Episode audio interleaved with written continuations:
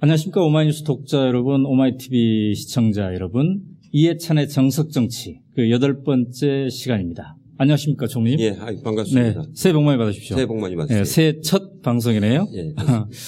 어, 금방 중국에서 돌아오셨다면서요? 예, 오늘 새벽에. 아, 어, 이번에는 어떤 일정이셨나요? 예, 저희 그 고등학교 동문들끼리 그 모임이 하나 있었어요. 아, 그랬군요. 예. 네. 자, 지금 이제 일월 십오일 날 민주통합당의 지도부를 선출하는 그런 선거가 지금 예정돼 있지 않습니까? 예. 이제 며칠 앞으로 다가왔는데요.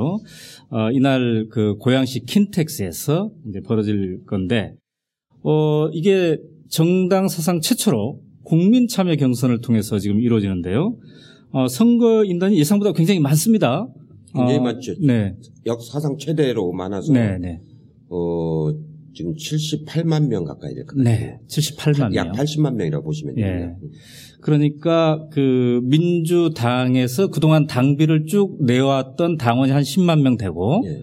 그 다음에 이제 대의원이 한 이만 천 명. 민주당 쪽이 만 오백 명. 네. 시민통합당 쪽이 만 오백 명에서 네. 대의원은 각각 반반씩입니다. 네네.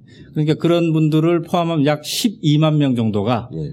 어떤 조직된 민주통합당의 어떤 선거인단을 하면은 일반 국민 참여 경선, 그러니까 일반 시민들이 참여한 게 무려 육십만, 육십, 육십오만 명이 네. 된다는 거죠. 그렇죠. 애초에 총리님께서 예상했던 거는 어느 수준이었습니까? 처음에는 제가 한 삼사십만. 아, 그렇습니다. 삼사십만 정도가 되면은. 네. 이른바 흥행에 성공할 거다. 음. 그리고 국민들 많은 관심을 끌 거다. 네. 이렇게 생각했는데 그거보다 어, 한 이십만 이상이 더 온 거죠. 음. 한 이십오만 명 이상. 삼십만 가까이가 더 온 거죠. 그러니까 네. 예상했던 거에 배 가까이 온 겁니다. 네. 그래서 이제 민주통합당 당직자들은 이게 대박이다 이렇게 표현을 하고 있고 언론도 선거인단 그 모집 수 자체로만 본다면 대박이라 할 수 있다 네. 이렇게 이제 동의를 어, 해주고 있는 건데요. 그런데 총리님의 예상보다도 한 이십만, 삼십만 이렇게 더 많이 왔단 말이죠. 그 원인이 어디에 있다고 보십니까? 음, 선거인단을 등록한 사람들 보니까. 네. 그 이제 투표하는 방법, 네. 방법이 이제 모바일로 하는 방법이 있고 음. 각 시군구에서 현장에서 하는 방법이 있는데, 그렇죠. 현장에서 하겠다는 방법을 택한 사람이 십이 퍼센트밖에 안 됩니다. 네. 팔십팔 퍼센트가 거의 대부분이 음. 이 휴대폰이나 네. 이 모바일로 하겠다는 거거든요. 네. 그 다음에 또 하나는 사십, 삼십구 세 이하하고 사십 세 이상으로 나눴는데. 네. 삼십구 세 이하가 음. 사십사 퍼센트가 돼요. 인구 구성은 아. 삼십팔 퍼센트밖에 안 되는데 네. 선거인단 신청한 사람이 사십사 퍼센트가 되는 거 보면은 음. 젊은 층이 대거 신청했다는 얘기거든요. 그러니까 인구 구성, 실제 인구 구성과 비교하면 한 육 퍼센트 정도 차이가 이제 나는군요. 이십, 삼십 대가 많이 참여를 한 거거든요. 음. 네. 근데 이십, 삼십 대가 정치에 관심을 안 가졌었는데 네. 오히려 일반 구성보다 더 많은 사람이 참여했다고 하는 것, 음. 거는 제가 보기엔 나꼼수 네. 그 방송을 많이 들은 사람들이 네. 많이 참여해서 그렇게 된 거 아닌가 싶어요. 네. 그래서 최근에 그 정봉주 구속되고 전 의원이 구속되면서 네. 뭐 미건수 회원이라든지 네. 이런 사람들도 이제 참여를 그렇죠. 했겠고요. 네. 그다음에 금융노조나 이런 데서도 상당히 조직적으로 참여를 했더군요. 그 십 일 금융노조가 발표한 거 보니까 어, 십칠만 명 정도가 어, 자기네들 어떤 조직에서 참여했다 이렇게 발표를 네. 발표를 하던데요. 네. 실제로 이제 노조는 조직 활동을 잘 하는 오랫동안 훈련된 데이기 때문에 네. 많이 참여를 했을 겁니다. 네. 특히 금융노조는 그 농협 그 음. 농협 문제하고 네. 그 다음에 론스타 문제하고 이런 네. 걸 가지고 오랫동안 작년 재작년에 싸워왔기 때문에 네. 상당히 유대의식이 강해요. 음. 그래서 아마 많이 참여를 했을 텐데. 그 전체 조합원이 다 참여했을지는 모르겠고 네. 그 중에 그 일부가 좀 참여했으리라고 좀 예상을 하고 있죠. 네. 자 그렇다면은 이제 총 한 팔십만 표 정도 어 이렇게 된다고 이제 말씀을 하셨는데 이 팔십만 표의 어떤 표의 구성을 조금 더 좀 자세히 나눠볼 필요가 있겠습니다. 네. 아 일단 그 이게 정당 사상 최초로 지금 벌어진 거기 때문에. 우리 일반 시청자들 경우에는 잘 이게 이해가 잘 안 될 수 있는 아, 이런 거란 말이죠. 우선 이만 천 명에 해당되는 이 대의원, 음. 이 대의원이라는 거는 어떻게 해서 선정되는 겁니까? 음, 대의원은 이제 지구당 위원장이 네. 그 일상적으로 지구당 운영을 하기 위해서 네. 그 각 지역마다 배정돼 있습니다. 아. 지구당의 약 한 오십 명꼴 네. 평균 네. 사오십 명꼴로 네. 배정돼 있는 게 원래는 만 이천 명인데 네. 그중에서 사고 지구당도 있고 음. 결혼도 있고 해서 실제로 확인된 게 만 오백 명이었거든요. 네. 그만큼 이제 이번에 참여한 음. 한국노총이라든가 네. 그 시민단체라든가 네. 그 혁신과 통합 음. 이런 데가 만 오백 명 똑같은 숫자를 채워서 네. 균형을 맞췄죠. 그렇게 해서 네. 마, 만들어진 게 이만 천 명인데 네. 그 사람들이 전체의 그 총 투표율에서 차지하는 비중이 네. 삼십 퍼센트로 주어져 있습니다. 그렇죠. 그래서 네. 그 사람들은 이번에 보니까 일 인당 십오 점 오 표를 행사하는 아. 그 결과가 됐어요. 그러니까 아. 비중이 이만 천 명이지만 삼십만 명이 넘는 음. 그런 의미를 가지고 있는 거죠. 삼십만 명에 해당되는. 해당되는. 네, 그런 네. 영향력을 그렇죠. 이 선거에서 행사를 하게 되는데 근데 이 대의원을 이렇게 지구당에서 선정하는 과정에서 어, 이른바 지역위원장이랄까요? 이제, 이제 현역 국회의원이나 전 국회의원이 이제 그걸 하게 되는데 그 사람들의 영향력은 어떤가요? 대의원을 선정하는 과정에서는? 거의 뭐 압도적이라고 봐야죠. 네. 되게 지역, 지역 당원 협의회. 네. 협의회 그 위원장이 그 대의원을 결정하는 권한을 가지고 있으니까 네. 거의 구십 퍼센트 이상 작용한다고 봐야죠. 아. 당연직 대의원이 있어요. 네. 구의원이라든가 시의원이라든가 네. 이런 당연직 대의원을 제외한 나머지 선정권은 음. 음. 지역위원회 위원장이 가지고 있죠. 네. 그렇다면은 어, 이렇게 이만 천 명에 해당되는 이 대의원들은 상당히 어, 이미 어떤 후보에게 표를 줄 것인가를 결정하는 어떤 좀 조직표에 해당된다고 봐야 되나요? 그렇죠. 그렇죠. 음. 그러니까 지역위원회 위원장의 영향력이 작동하는 네. 그런 표라고 봐야 되죠. 아. 그렇지만 이 표가 삼십만 명에 해당되는 그 영향력을 지금 갖고 있다. 그렇죠. 현실적으로. 예. 예. 어, 그리고 이제 또 한 부류가 그 민주통합당, 어, 전 민주당 예. 이런 거에 지속적으로 당원으로서 당비를 내왔던 일 년 이상, 일 년 이상 당적을 가지고 있으면서 그렇죠? 육 개월 예. 이상 당비를 음. 지속적으로 납입한 사람. 음. 그분들은 이제 당원. 한 십만 명 정도. 예. 그 사람들은 신청하지 않아도 네. 자동으로 투표권이 주어지죠. 그렇죠. 예. 예. 어떻습니까? 이 사람들도 좀 그 전통적인 민주당 출신이 강하기 때문에 어, 조직표라고 볼 수 있을까요? 어떻습니까? 거긴 조직표는 아닌데 네. 조직표는 아닌데 아무래도 일상적으로 민주당에 가까이 활동을 해온 사람이니까 네. 육 개월간 당비를 낸다는 건 음. 옛날 민주당하고 속에서 활동을 좀 더 열심히 해온 사람들 아닙니까? 네. 그러니까 대의원 표 성향하고 음. 큰 차이가 없다고 봐야죠. 그러면은 이게 일 년 이상 당비를 내는 조건이라면은 그 시민통합당 같은 경우는 금방 만들어진 당이었었기 때문에 거기는 해당이 당원이 없죠. 없는 예, 거겠죠. 예, 없죠. 네. 예. 어 근데 이분들이 십만 명 정도 이게 된다는 건데 어 그동안에 전통적으로 민주당의 어떤 역사나 영향력으로 봤을 때 적은 편인가요? 아니면 적절한 편인가요? 혹은 많은 편인가요? 음 숫자상으로만 본다면은 적은 편이죠. 그렇죠. 예, 예. 민주당에 이제 꼭 돈으로 내지 않더라도. 음. 그 열심히 일을 하는 네. 가령 이제 무슨 전당대회 같은데 행사한다, 선거 때 네. 자원봉사로 참여한다라든가 네. 이런 사람들이 한 지구당에 음. 가령 십만 명이라고 보면 한 사백 명 걸로 네. 되어 있는 거 아닙니까? 음. 그거밖에 안 되는 거죠? 안 되는 거죠. 그거보다 네. 훨씬 많죠. 음. 그러나 사실은 음. 그거보다 많을 것이다. 예. 근데, 다, 근데 당비를 꼭꼭 냈느냐가 이번에 음. 기준이 되다 보니까 네. 숫자가 많이 줄어든 거죠. 음. 근데 이 십만 명은 정확하게 신원이 파악되었으며 실존하는 그런 십만 명이라고 보아야 되나요? 당비를 낸 음. 기록이 있어야 되는 거니까. 네. 예. 그건 다 확인되는 겁니다. 아, 그렇군요. 음. 자, 그렇다면은 이제 이렇게 해서 십이만 천 명을 제외한 나머지 분들이 이제 이번에 네, 본격적으로 참여한 그렇죠. 어, 국민 참여 경선에 참여한 일반인이라고 볼 수 있겠는데요. 일반 시민. 이 육십 어, 하나, 거의 한 칠십만 명에 해당되는 이 표는 큰 덩어리로 보면은 어떻게 되겠습니까? 거기에 아까 노조 쪽에서 참여한 사람도 있었고 시민사회 쪽에서도 참여한 사람도 있고 했고 여러 여러 부류가 있었어요. 크게 보면 이렇게 됩니다. 네. 크게 보면은 이제 한 육십오만 명쯤 되는데 네. 그 중에서 국회의원, 각 지역의 국회의원 후보자들이 네. 국민 경선을 할 거에 대비해서 이, 말하자면 음. 그 모집해 놓은 사람들이 있어요. 네. 그 사람들이 모바일로 신청하도록 음. 권유를 했습니다. 네. 그렇게 해서 들어온 표, 그런 숫자가 뭐 정확한 건 아니지만 음. 대략 한 지구당별로 이백오십 개 지구당별로 한 오백 내 육백 명 잡으면은 네. 그게 아마 한 십오만 가까이 될 아, 거예요. 네. 그 숫자가 한 십오만 될 거고. 네. 그 다음에 이제 문성근 대표가 하는 국민의 명령. 그렇죠. 거기에 회원이 십팔만 명인데 음. 그 중에서 아마 십만 명 이상 들어왔을 겁니다. 네. 그, 그 중에서. 네.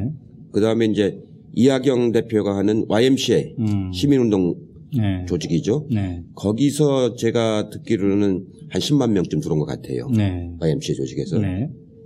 그 다음에 이제 한국노총. 음. 거기 한 노총이 조합원이 이십오만 명인데 네. 그 중에서 얼마가 들어왔는지 음. 모르겠어요. 그거는 한국노총하고는 이번에 처음으로 우리가 네. 함께하기 때문에 네. 그리고 한국 한국노총이 그 동안에는 이제 한나당 쪽 성향하고 음. 가, 가까이 해왔기 때문에 네. 우리하고 관계가 좀 소원했었습니다. 그런데 네. 지난번 이제 이명박 정부 들어와서 음. 노동 정책이 아주 나빠지고 네. 론스타라든가 농협 정경분리 이런 음. 상경분리 이런 것들이 아주 나빠지면서 네. 이제 정치 노선을 한나라당에서 떠난 거거든요. 음. 그래서 아마 그, 그쪽에서 그 참여하는 의미가 있었는데 그, 그 숫자는 저희가 가늠이 잘 안 가요. 네, 그렇군요. 되게 큰 덩치로 보면 음. 그렇게 구성돼 있고 네. 아까 말한 그 미권스, 네. 정봉주, 나꼼수 네. 네. 네. 청취자들 있지 않습니까? 네. 네. 거기서 정봉주가 구속이 되면서 음. 정봉주를 석방하기 위해서는 당을 바로 세워야 된다. 네. 그래가지고 총선에서 이겨야 된다. 네. 이렇게 주장하는 흐름이 있어서 네. 거기서 들어온 게 제가 아. 듣기로는 한 십만 명이 넘는 걸로 그렇게 아. 듣고 있습니다. 그렇군요. 네.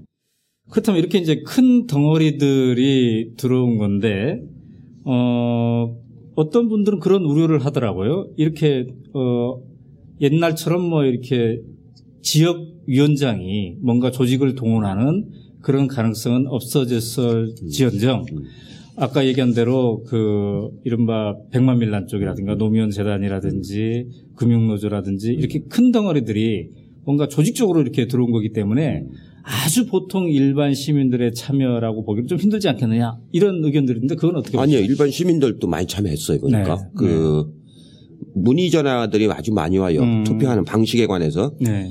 네, 그거 보면은 아마 일반 시민들도 그 정당과 관계없이 네. 뭐 그 이래저래 아름아름을 통해서 네. 참여한 숫자가 음. 저희가 파악하기로는 어, 개별적으로 이제 쭉 들어올 때가 있고 네. 개별적으로 들어올 때가 있거든요. 네, 그 네. 어느 지역에서. 네. 그게 보면 아마 그 숫자도 십만은 훨씬 넘는 것 같아요. 네. 네. 자, 당, 당원 숫자보다 음. 일반 개인이 네. 참여한 숫자가 더 많은 것 같아요. 아, 그렇군요. 어, 그래서 이제 지난 구일부터 모바일 투표는 음. 이미 시작이 이제 됐어요. 시작이 십사일까지 됐는데, 합니다. 네, 그렇죠. 십사일까지 하는데 어, 구일 하루 동안 십칠만 오천 명이 참여를 했어요. 그래서 투표율이 이십팔 퍼센트 이미 열기가 굉장히 높은 됐는데, 거죠. 예. 어, 예상했던 거에 비하면 어떻습니까? 굉장히 높은 거죠. 네. 그러니까 우리가 처음엔 나 예, 구일부터 십삼일까지 나흘 하려고 음, 그랬거든요. 네. 너무 많이 돌아가지고 음. 이틀을 더해서 육일을 하지 않습니까? 그런데 이 추세라면은 모바일 투표를 신청한 사람들은 대부분 대부분 다 한다고, 한다고 봐야죠. 봐야 되겠네요. 예. 아, 그렇군요. 비용 들어간 것도 아니고 네. 그 투표라는 메시지가 오거든요. 네. 그럼 그때 투표만 하면 되는 거니까 음. 그 참여율은 굉장히 높다고 봐야죠. 네. 예. 그러면은 어떻습니까? 그 이렇게 예상보다 훨씬 많은 수의 국민들이 이제 참여를 하고 있는데 어 이런 것은 기존부터 정당 생활을 민주당에 몸담고 오랫동안 해온 후보들에게 유리한 겁니까? 아니면은 어 이번에 새롭게 들어간 후보들에게 유리하다고 봐야 합니까? 큰 틀에서 보면 기존의 정당 운영이 이제 당원 중심으로 이루어지다 보니까 네.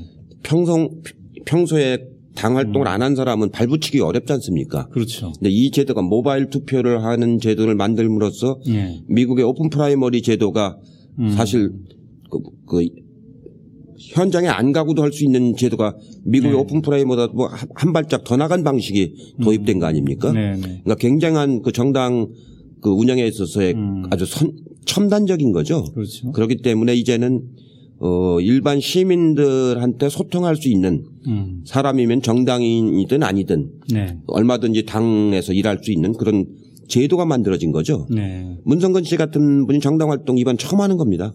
그렇죠. 네. 네.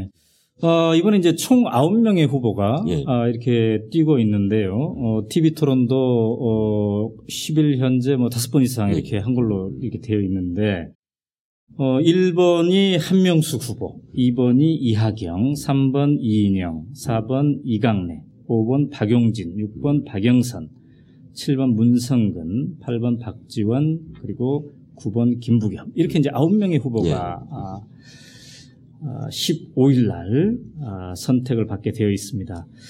어, 언론에서는 이제 어, 몇 강, 뭐, 몇, 몇 중, 뭐, 몇 약, 이렇게, 이렇게 하는데, 어, 지금 총리님께서 그동안 쭉 지켜보면서 좀 대략 어떻게 분류를 하고 있습니까? 대략 아홉 분 중에서 이제 여섯 명을 선출하고 세 명이 네. 탈락을 하는데요. 그렇죠. 네.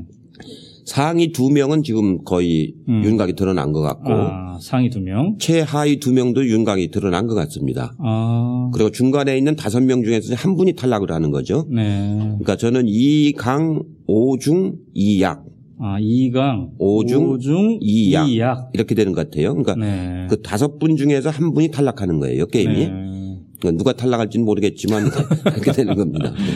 아, 그러니까 총리님 마음속에는 이미 이게 상당히 정리가 돼 있네요. 아니, 전체적으로 이렇게 보면은 여론조사라든가 네. 네. 그 흐름을 보면은 음. 대개 일, 이 위는 한명숙, 문성근 아. 거기로 그 대개 정리가 되는 것 같고요. 네. 나머지 이제 아까 네. 오 강이 있고 이 약이 있는데 네. 이 약은 이제 말씀은 실명을 말씀드리기가 좀 그렇고 네, 대개 이제 윤곽은 나온 것 같고 그렇습니다. 아, 그렇군요.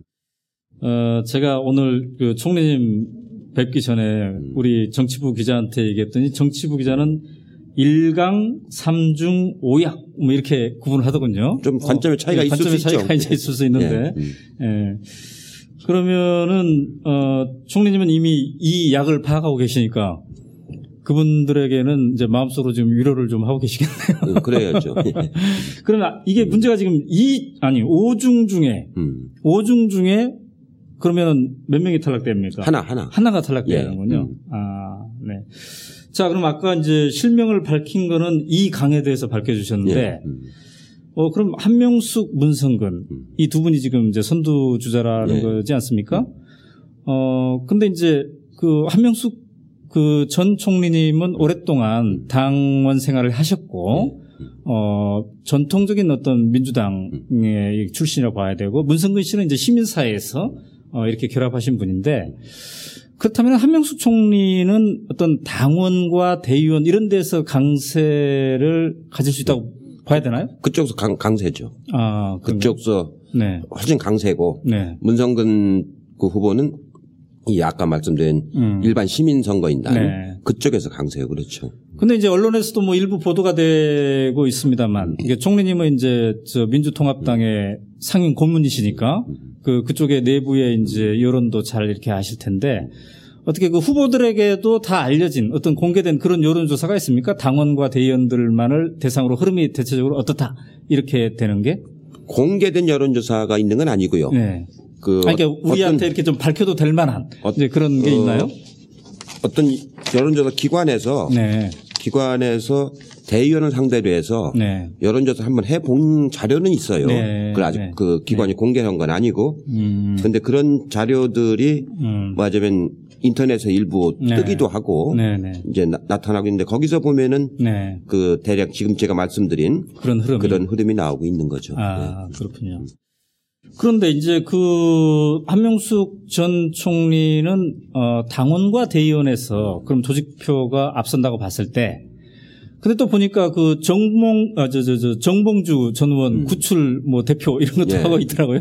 그러니까 또 그쪽 사람들한테도 표를 받을 수 있는 그쪽에서 어, 가능성도 이제 있다고 봐야 되겠네요. 그 낙검수에서 네. 이 아홉 명 중에서 음. 세 명을 초청해서 네. 인터뷰를 하고 네네. 저기를 했죠. 네네. 그 얘기는 이제 그 세 분을 음. 자기들은 음. 맞으면 우호적인 음. 그 후보로 지지한다는 생각나? 걸 간접적으로 표현한 거죠. 네, 네. 그 후보가 이제 네. 그 한명숙, 네. 박영선, 네. 문성근 네, 이렇게 했죠. 네. 네.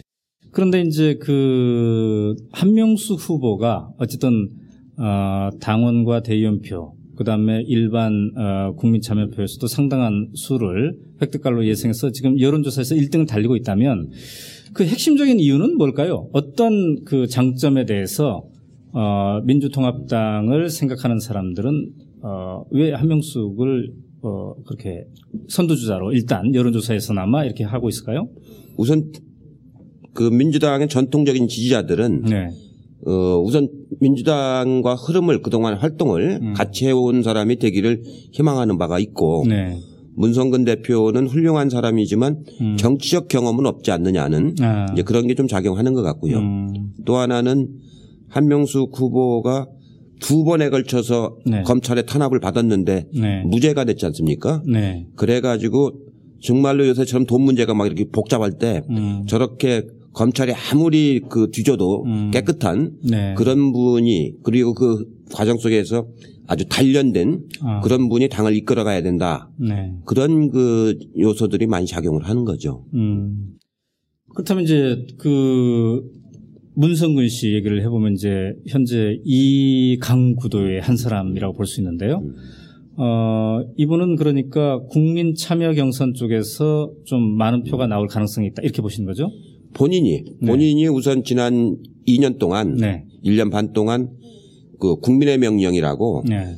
그 제야당을 하나로 묶자라고 하는 음. 그 운동을 쭉 펼쳐왔죠. 네. 거기서 그 동의하는 회원이 한 십팔만 명을 모았죠. 음. 그렇기 때문에 상당히 강한 조직력을 가지고 있다고 봐야죠. 네. 이제 그런 점들이 작용을 크게 하고 있는 거죠. 네. 근데 만약에 그 지금 이제 국민 참여 경선 쪽으로 참여하는 세력이 상당히 예상보다 커지지 않았습니까? 아, 총림 예상으로도 이삼십만을 예상했는데 이미 이제 거의 한 칠십만 이렇게 가까이 된단 말이죠. 그렇다면은 어, 전통적인 당원과 대의원에 있던 표의 힘보다 이것이 더 커져가지고 예를 든다면 그 문성근 씨처럼 어, 전통적으로 당원 활동하지 않았는데 당의 뿌리는 약한데 이런 분들이 의외로 또 일 위를 해버릴 가능성은 있나요? 그러니까 그렇게 당을 처음 하는 사람이 네. 적어도 이 강에는 속한 거 아닙니까? 네. 이 강 중에서 우열이 있겠지만 네. 그럴 정도로 그 전체적으로 많이 참여함으로써 네. 시민사회 쪽에 일반 국민들의 네. 그 당에 대한 영향력이 굉장히 커져버린 거죠. 음. 당원 십만 명이라고 하는 건 전체 지금 유권자 팔십만 명 중에서 네. 십 퍼센트 팔분의 일밖에 안 되는 거 아닙니까? 그렇죠. 팔분의 일밖에. 네. 예. 그러면 지금 아까 총리님께서 이 강 구도라고 했는데 그 중에 앞서고 있는 분은 이제 한명숙 총리. 지금은 한명숙 총리가 되겠죠? 좀 앞서고 있는 네. 것 같고. 근데 혹시나 네. 이게 역전될 가능성도 어, 만약에 문성근 씨한테 있다고 한다면 그 포인트는 뭔가요? 어떤 경우에 이게 역전이 될 수 있는 겁니까? 또 어떤 경우에는 역전이 안 되는 건가요? 역전된다고 하면은 네. 이, 이 모바일 투표 중에서 네. 지금 대의원 투표, 대의원 지지도에서는 한명숙 음. 총리가 앞서거든요. 네. 그러니까 모바일 쪽에서 훨씬 앞서야 음. 이제 문성근 대표가 당선이 될 텐데 그 얘기는 젊은 층들이 네. 대거 참여해서 음. 민주당을 확 젊은 세대로 바꾸겠다. 네. 기존의 민주당 운영 방식에서 네. 전면적인 낮은 혁신을 하겠다. 네. 그런 뜻이 반영된다고 봐야 되는 거죠. 그런데 아. 그런 요구도 지금 상당히 바, 나오고 있습니다. 지금. 네. 그래서 음, 제 생각으로는 처음에는 한명숙 총리가 당연히 대세론으로 그 음. 일 등을 할 줄 알았는데 네. 이 시민 선거 참여인이 많이 생기면서 네. 당연한 대세로는 약간 주춤한 음. 지금 그런 상태죠. 아, 그렇군요.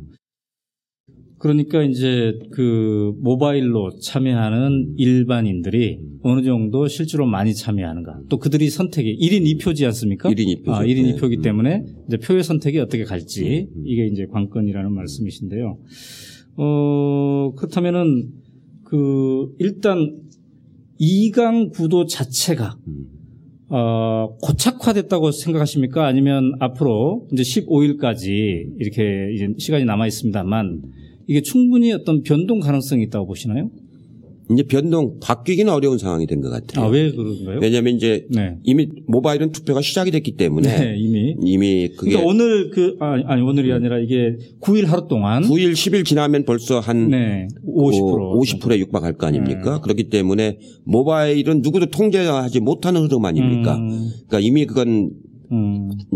신청할 때부터 네. 누구를 하겠다는 마음을 가지고 신청한 사람이 많잖아요. 그렇죠. 그렇기 때문에 네. 그 전체 선거인단의 육십오만 명을 차지하는 쪽이 이제 손을 대기 어려운 네. 그런 단계를 이제 지나간 거고요. 네.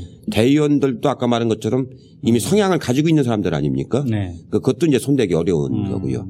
음. 중간에 이제 개인으로나 민주당원으로서 참여한 사람들. 네. 거기가 이제 합쳐서 한 이십만 명 되는 것 같은데 아.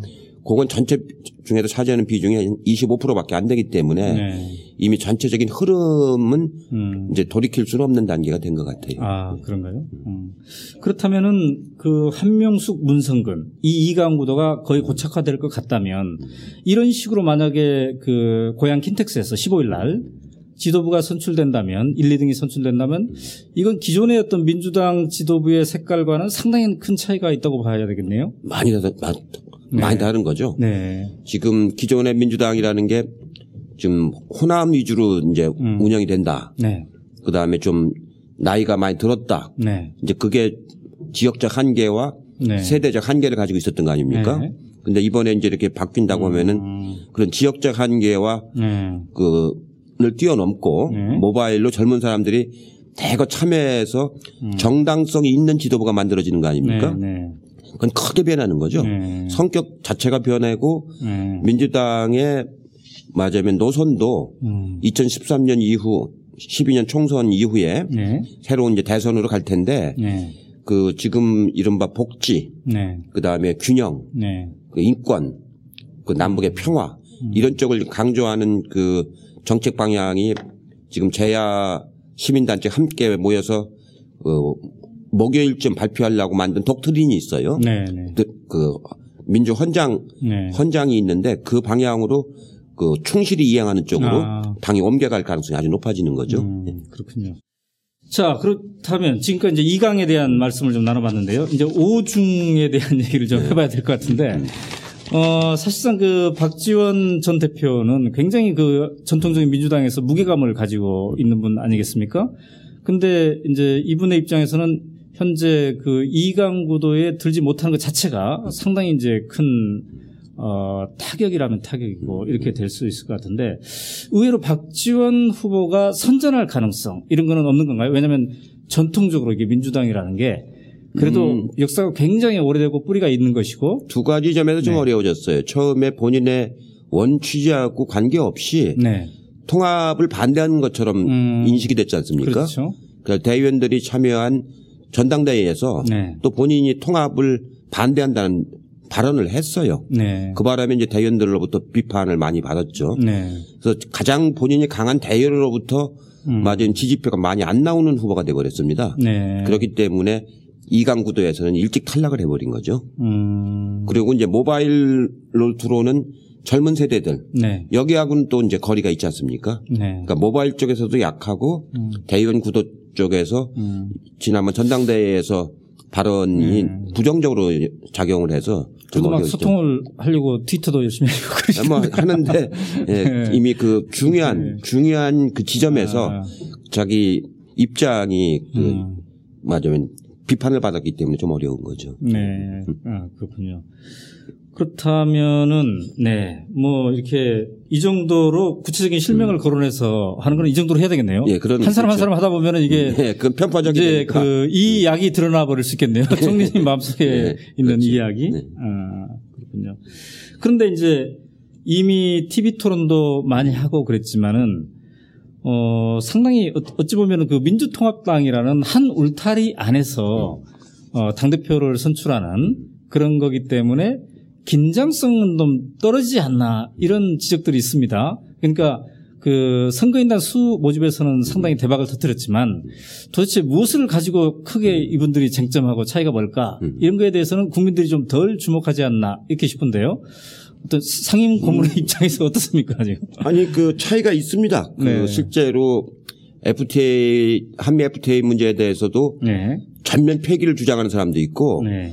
부분적인 수정을 주장하는 사람도 있고 음. 전면 재수정을 주장하는 사람도 있고 다 스펙트럼의 차이가 좀 있죠. 네. 그 다음에 이제 가령 이 이번에 그 미디어법이라든가 네. 이런 거에서도 차이가 있죠. 네. 그 차이가 있는데 실제로는 네.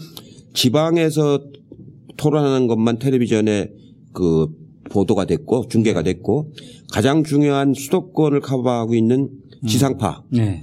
여기서는 엠비씨하고 케이비에스가 거부를 했어요. 네, 에스비에스를 통해서 했죠. 에스비에스, 그러니까 에스비에스를 통해서 하다 보니까 네. 시청률이 좀 낮았죠. 음. 그건, 그건 굉장히 유감스러운 일입니다. 네. 두 개는 공영방송인데 네. 그러니까 텔레비 시청료도 내고 음. 그 그래서 공영방송을 유지하는 거 아닙니까? 당에서는 요청을 했을 거 아니겠습니까? 당연히 요청을 했죠. 근데 어떤 이유였습니까? 근데 케이비에스는 시청료 인상을 안 해준다고 해서 거부를 하고. 아, 예? 민주통합당의 당론이. 당론이, 예. 네.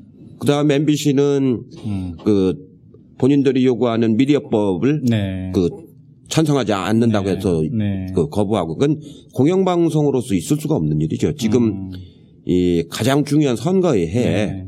가장 이 나라의 정치를 이끌어갈 음. 지도부를 뽑는 국민들이 가장 소중히 알아야 할 권리를 전달을 네. 막는 네. 그런 공영방송이라는 건 정말로 음. 지금 있을 수가 없는 일입니다. 저는 네. 정치하면서 이런 언론의 태도는 처음 봤어요. 아. 그건 그렇게 해서는 안 되는 거거든요. 네. 그럼 공영방송을 포기하고 차라리 케이블 티비로 가는 게 낫죠. 네? 자기 마음대로 하고 싶으면은. 네. 응? 케이블 티비는 네. 주제별 자기 마음대로 해도 됩니다. 그렇죠. 예. 근데 공중파는 이제 자, 자원이 이게 희소성이 있기 때문에. 아, 자원이 국가 거기 때문에 국가, 국가 걸 무료로 쓰는 거 아닙니까? 그, 그렇죠. 국민의 것을 무료로 쓰는 거예요. 음. 그렇기 때문에 국민의 알 권리를 충족하기 위한 네. 매체가 돼야 되지 네. 자기들 이익 집단의 수단이 돼서는 안 되죠. 음. 네. 근데 민주통합당이 지금은 힘이 약한가 보네요. 좀, 좀 더 강력한 어떤 뭔가를 취하지 음, 못했네요. 시간은 없고 네. 일정된 그 시간대로 집행은 해야 되고 음. 방송사에서는 그렇게 협력을 안 하니까 할 수 없이 가긴 갔는데 이거는 앞으로도 심각한 문제이기 때문에 네. 이런 그 국민이 주인 주파수를 그 방송인 몇 사람이 네. 그 자기 것처럼 이렇게 행사하는 네. 이런 행위는 절대로 앞으로는 있어서는 안 되죠. 음, 그렇군요.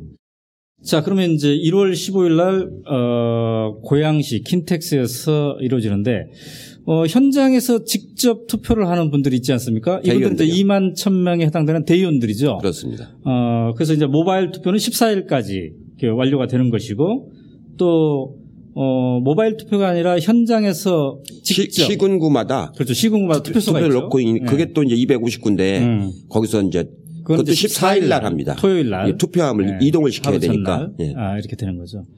그러면, 어, 일월 십오일, 이제 한 시 반부터 이렇게 그 시작을 한다고 하던데, 예, 그때 또 상당한 열기가 있겠네요. 최종 투표를 그 당원들이, 아, 대의원들이 이만 천 명이 하기 때문에. 이만 천 명이 오고, 네. 그 다음에 이제 그, 이번 청년 비례대표를 그렇죠. 신청한 맞습니다. 예비 후보들 네. 그게 몇 명이 이제 신청할지 모르겠는데 네. 그 예비 후보들이 그날 다 참석을 합니다. 음, 그렇죠. 네. 그분들은 투표권은 있는 건 아니고 네. 청년 예비 후보들이 그, 그, 그 당의 네. 지도부 선출 행사에 네. 참여해서 이번에 출마한 사람들 정견도 좀 들어보고 음. 그, 그 그렇게 하려고 음. 참여를 시킬 겁니다. 그럼 이제 총리님도 상임 고문으로서 그 현장의 자리에 갈 텐데요. 네.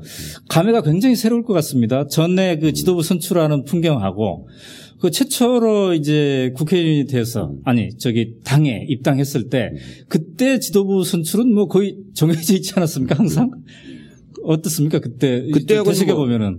그때는 뭐 천양지처죠. 그때는 네. 제왕적 총재라고 그랬지 않습니까? 그러니까 그때는 제왕적 총재라고 총재를 뽑지만 그냥 하나의 음.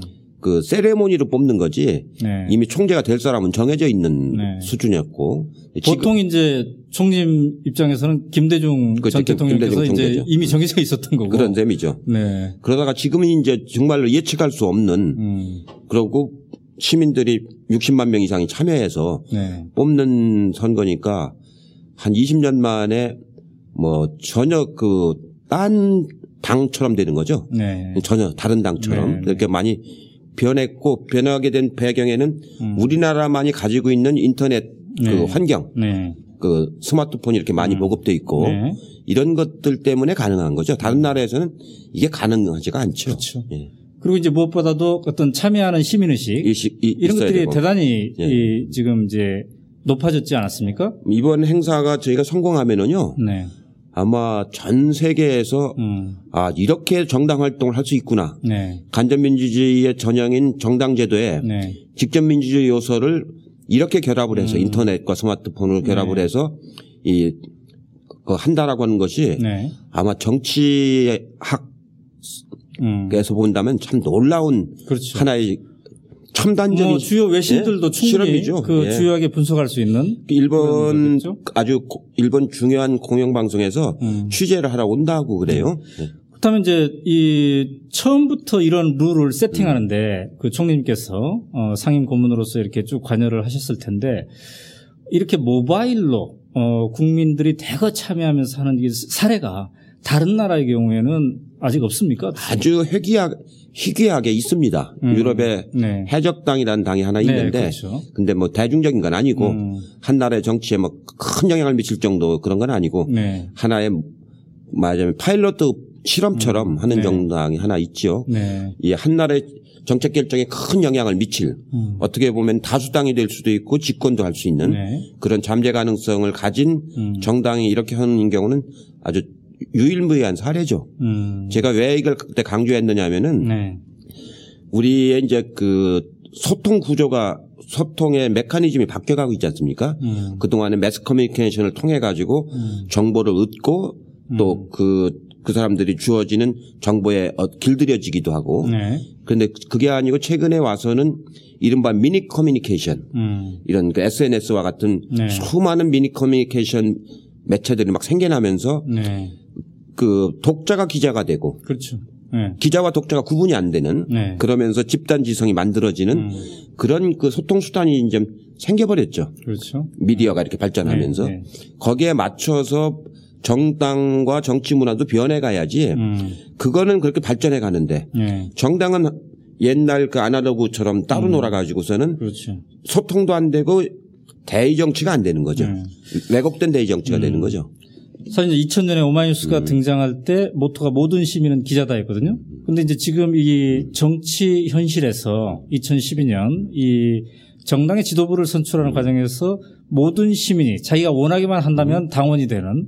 투표권을 행사할 수 있는 당원이 아니고도 투표권을 행사하는 겁니다. 행사할 수 있는 예. 이제 그렇게 돼버린 거죠 지금. 미국은 어떠냐면 당원이라야 일일 당원을 입당을 해야 투표권이 그렇죠. 주어지거든요. 그런데 네. 이번에는 당원이, 당원이 아니라 아니라도 할 수 있는 할 겁니다. 수 있는. 그렇게 개방형이 된 음. 거거든요. 음. 그러니까 그 당이라는 게 민의를 수렴하는 건데 네. 그 동안에는 당원이냐 아니냐를 가지고 음. 민의를 차단했지 않습니까? 네. 근데 이번에는 그 벽을 다 허물어버린 거거든요. 음. 그러니까 민의를 수렴하는 당을 만들겠다. 네. 그게 당원이냐가 중요한 것이 아니고 음. 이 당 정당의 정책 활동에 네. 그 투표 활동에 음. 참여하는 시민들이 소통하는 수렴하는 음. 당을 만들겠다라는 그렇죠. 그런 그 음. 정치적인 그 철학을 가진 거기 때문에 음. 네. 전 그 점에서 우리 정치사에서 큰 그렇죠. 획을 긋는 네. 굉장히 큰 전환이라고 봅니다. 네. 그 이천이 년에 노무현 대통령이 이제 그 당선되었을 때 예. 해외 언론에서 어 세계 최초의 인터넷 대통령이 탄생했다. 뭐 이런 표현을 썼는데 말이죠. 그때 이제 노무현 대통령이라는 이 후보를 향해서 인터넷 공간에서 아, 이 후보가 좋겠다 하는 여론이 형성되어서 그게 이제 표로 연결되었다는 의미였는데요. 근데 이제 이천십이 년 지금 그러니까 십 년이 지난 지금은 이 시민들이 여론을 형성할 뿐만 아니라 직접 한 표를 직접 행사해가지고 결정을 하죠. 그것도 모바일, 음. 그 인터넷 모바일로 어, 한다는 거. 굉장히 십 년 만에 엄청난. 그 아니, 그러니까 생각해보세요. 이 모바일 맞습니다. 신청한 분이 네. 이 스마트폰을 가지고 화장실에 있을 수도 있고, 음. 이, 이제 언제 투표하라고 이제 그렇죠. 이게 옵니다. 지하철 타고 있는데 문, 오기도 하고, 음. 화장실에 갔는데 오기도 하고, 어디 백화점에 가서 물건 사는데 오기도 하고, 그럼 그 자리에서 네. 얼마 이내에 찍어야 되거든요. 네, 네. 이런 투표라고 하는 게 우리가 음. 그 차, 상상을 못 해봤지 않습니까? 네. 근데 이게 현실화됐단 말이죠. 그러니까 화장실 투표가 가능한. 네. 근데 이게 만약에 민주당 통합민주당 전당대회가 아, 아 민주통합당 전 아, 민주통합당 지도부 선출하는 이것이 성공적으로 아, 모바일로서 이제 완료가 된다면. 우리나라의 다른 선거에도 영향을 상당히 미칠 수 있을 것 같습니다. 원래는 이게 더 발전해서 네. 공직 후보를 직접 뽑는 그렇죠. 국회의원이라든가 대통령이라든가 네. 자치단체 장이라든가 그런데도 음. 뽑을 수 있도록 하면은 음. 굉장히 직접 민주주의 요소가 그렇죠. 훨씬 더 강화되는 거죠. 그런데 네. 그건 이제 비밀 투표에 음. 그 져야 될 요소가 좀 있다. 네. 그런 것 때문에 선관위가 준비는 하고 있습니다. 지금 음. 다만 시행을 좀 더 신중하게 하자 해서 네. 보류를 하고 있는데 선관위가 그 그런 거에 대비해서 제도적인 연구와 준비는 지금 많이 하고 있죠. 음. 네. 그러니까 민주주의, 그러니까 참여 민주주의하고 테크놀로지의 발전 음. 이 두 가지가 지금 이제 결합이 되어서 그렇죠. 어, 새로운 그 유형의 선거 이거를 우리에게 선보이고 있는 것 같습니다. 그러니까 미래학을 하는 분들은요, 네. 이 앞으로 미래의 그 사양 산업, 네. 미래 사양 산업 중에서 정치를 중요한 사양 산업 중에 하나를 꼽습니다. 네. 정치가 아니고 정치인을, 정치인을 왜 그러냐면은 이 소통 수단이 발전되면서. 음. 대의 정치를 담당하고 있는 정치인이 네. 이미 시민과 같아진다는 거죠. 그렇죠. 네. 그렇기 때문에 미래의 직업 중에서 음. 그 사양하는 음. 직업 네. 중에 하나가 네. 국회의원이나 이런 맞아요 정치인 네. 이게 들어가는 겁니다. 이것 때문에 이 그 많이 그렇습니다. 바뀐다는 거죠. 네. 사실 그 국회의원에 대한 어떤 일반 시민들이 국회의원을 향해서 갖는 무게감 이거는 그 총리님이 초선 의원으로 당선됐을 때 비교하면 굉장히 많이, 많이 떨어졌죠. 예. 예. 그때는 막 어깨 힘 확 주고요.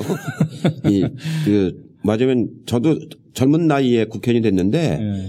제가 감당하기 어려운 정도의 네. 그런 거였는데 지금은 삼십칠 세, 삼십오 세예요. 삼십오 세 때. 예. 지금은 예. 국회의원이 거의 막말로 말하면은 음. 막노동에 가까운 수준이거든요. 예? 그 지금 뭐 저 어깨에 힘줄 수도 없고. 예, 그랬다가는 뭐 큰일 나죠. 왜냐면 네. 조금만 어디 가서 잘못하고 하면은 인터넷을 통해서 음. 이게 확 퍼져버리지 않습니까? 네. 전에는 좀 잘못해도 기자들 통해서 언론만 네. 통제하면은 네. 그냥 넘어갔는데 지금은 뭐 어림도 없죠 그런 거지. 음. 네. 완전히 이제는 투명한 어항 속에서 산다고 봐야 되거든요. 네. 자, 그렇다면 이제 그 일월 십오일 날 당 대표가 선출이 되고 또 최고위원 다섯 명이 예, 선출이 되는데요. 어, 나중에 또 이제 임명직 최고위원. 지명직. 아, 지명직이 세 분이죠. 어. 지명직이 다섯 명이 됩니다. 아, 다섯 명입니까? 원내대표하고 음. 청년대표는 이제 당연직으로 선출된 사람이 되는 거고. 네. 거기에 이제 당 대표가 된 사람이 세 명을 지명을 해요. 음. 이제 뭐 지역이라든가 여성이라든가 노동이라든가 네네. 그 어떤 꼭 육성해줘야 할 분야 네. 요걸 감안해서 대표한테 지명권을 음. 주죠. 세 명을. 네. 네. 그렇게 해서 이제 열한 명이 열한 명의 지도부가 네, 새롭게 이제 구성이 될 텐데요. 어, 상임고문을 맡고 계시니까 어, 벌써부터 이제 십오 일 이후에 대비하는 뭔가 그림을 짜고 계시지 않을까 이렇게 생각이 듭니다만 이렇게 해서 당선된 지도부에 가장 중요한 그 핵심 과제 뭘 해야 됩니까? 제일 중요한 중요한 건 역시 금년 사월에 있는 네. 그 십구 대 총선이죠. 그렇죠? 십구 대 총선에서 네. 좋은 후보를 잘 음. 공천해서 네. 선거에서 이기는 게 가장 큰 네. 이제 소임이죠. 네. 그렇게 하려면은 공천이 지금 한나라당이 막 내공이 아주 심하지 않습니까? 그렇죠. 저게 어디까지 갈지 저도 모르겠어요. 제가 지난번에 말씀드리잖아요. 네. 비대위를 맡았는데 네. 네. 저게 잘 수습하면은 굉장한 어. 그 득이 되고 네. 잘못하면 독이 된다고 그랬잖아요. 박근혜 박근혜 대표가 대표한테? 지금 한나라당이 어떻게 될지 모르는 수준까지 음. 가버린 거 아닙니까? 그러니까 정치 구단 음. 총리님이 보시기에도 지금 앞이 안 보입니다. 앞이 안 보입니다. 지금 어디 갈지 모르겠어요. 종착역이 어딜지는 잘 네. 모르겠어요. 그런 상황에서. 그 민주통합당이 공천을 아주 투명하게 음. 국민들의 요구를 잘 반영해서 네. 이렇게 해서 좋은 후보를 내면은 승리할 수 있는 아주 여건이 지금 만들어져 가는 거죠. 음. 그래서 대개 한 스무 개의 분야를 중점을 두고 있는 겁니다. 네. 제일 중요한 게 이제 역시 좋은 일자리. 음. 그 다음에가 특히 청년 일자리. 네. 그 다음에가 이제 그 주거 복지. 네. 이제 젊은 사람들이 집 사기 어렵지 않습니까? 네. 그다음 주거 복지, 그다음 보건 의료, 음. 교육, 음. 보육, 음. 그다음에 남북 평화, 네. 그다음에 그 뭡니까 첨단 과학, 네. 기술 인력 음. 이런 여러 가지 이제 한 네. 스무 개 분야가 있어요. 네. 그다음 노, 노인들 음. 그 돌보기, 네. 노, 그 노후 세대 네. 안정화, 또 양극화 음. 이러한 스무 개의 테마를 가지고 새로운 이십, 십삼 년 이후에 비전을 제시해 나가야 되거든요. 네. 그렇게 하는 거에 맞는 구체적인 음. 정책. 네. 이걸 이제 그 지도부가 만들어내야 되는 거죠. 음. 그러니까 좋은 공천, 좋은 정책. 네. 그래가지고 함께 행복한 사회. 음. 이제 저희가 슬로건을 그 시민단체가 그렇게 잡았습니다. 네. 함께 행복한 사회, 음. 함께 음. 행복하게 사는 사회, 네. 이런 사회를 지향하는 음. 그런 말하자면 정책을 만들어내는 음. 그런 역할을 새로운 지도부가 해야죠. 네. 네. 어, 근데 이제 아까 말씀하시기를 그 총선에서 승리할 수 있는 공천을 우선 당장은 이제 해야 되겠다 하는데 지금 그 국회의원에 출마할 사람들이 예비 후보로 등록을 해서 지금 열심히 뛰고들 있지 않습니까? 있습니다. 예. 특히 이제 이번에는 한나라당이 약세고 음. 어, 민주통합당을 포함한 이제 야당이 강세일 가능성이 있기 때문에 굉장히 많은 분들이 지금 그 출마 준비를 하고 있던데요. 그렇다면 공천이 앞으로 그럼 어떻게 잘 될 것이냐 이게 이제 초미의 관심사입니다. 어, 총님께서는 지금 밑그림을 그 당과 상의하고 계실 텐데 이번에 그 이렇게 당 지도부 선출에서도 혁신적인 모습을 보였다면은 공천에서도 좀 그런 모습을 보여야 되지 않느냐. 대체로 지금 어때 짜여진 건 어떤 흐름입니까? 공천 지금 방식은. 민주통합당의 이제 국회의원 후보 공천 네. 방식은 큰 그림은 이제 그 완전 개방형 경선입니다. 네. 완전 개방형 경선이어가지고 음. 지금 지도부 선출하는 데는 대의원도 인정해주고 당원도 인정해줬잖아요. 네, 네. 이 국회의원 선거에서는 그게 두 개가 인정이 안 됩니다. 네. 모든 사람이 일 인 일 표로 음. 선거인단으로 신청을 해서 네. 완전 개방 경선을 하는 거거든요. 네. 예, 다만 이게 모바일로 하는 게 좋은데 음. 모바일로 하면 아무 때나 할 수 있잖아요. 네. 근데 모바일은 주소가 확인되지 않아서 네. 그 지구당별로 하는데 한계가 있습니다. 네. 그래서 선거법을 개정을 좀 해서 음. 할 수 있는 방안을 찾아서 지금 노력을 하고 있고요. 네. 기본 취지는 완전 개방형 그 음. 경선, 경선으로 가는 거고요. 네. 네.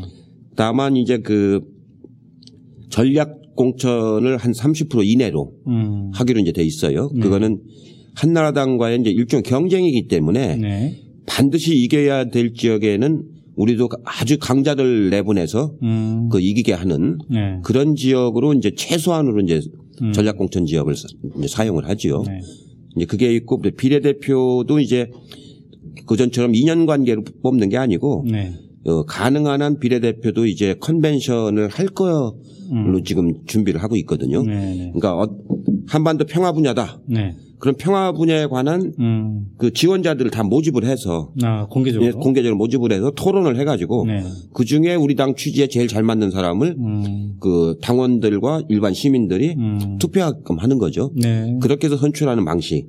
그것도 상당히 혁신적이겠네요. 예, 혁신적이죠. 네. 지금까지는 비례대표를 음. 대략 이제 아름아름으로 네. 이렇게 했는데 그게 아니고 그래서 완전히 안개 속에 가려져 예, 있고 예, 이제. 공개적인 토론 과정을 음. 그러니까 비례대표 선정 과정을 가능한 네. 공개화시키는 거죠. 음, 그러니까 어떤 그 지도부의 무슨 몫이 아니고 네. 국민의 몫으로 이제 돌리는 거죠. 음. 이런 방식을 지금 논의를 하고 있습니다. 네. 네.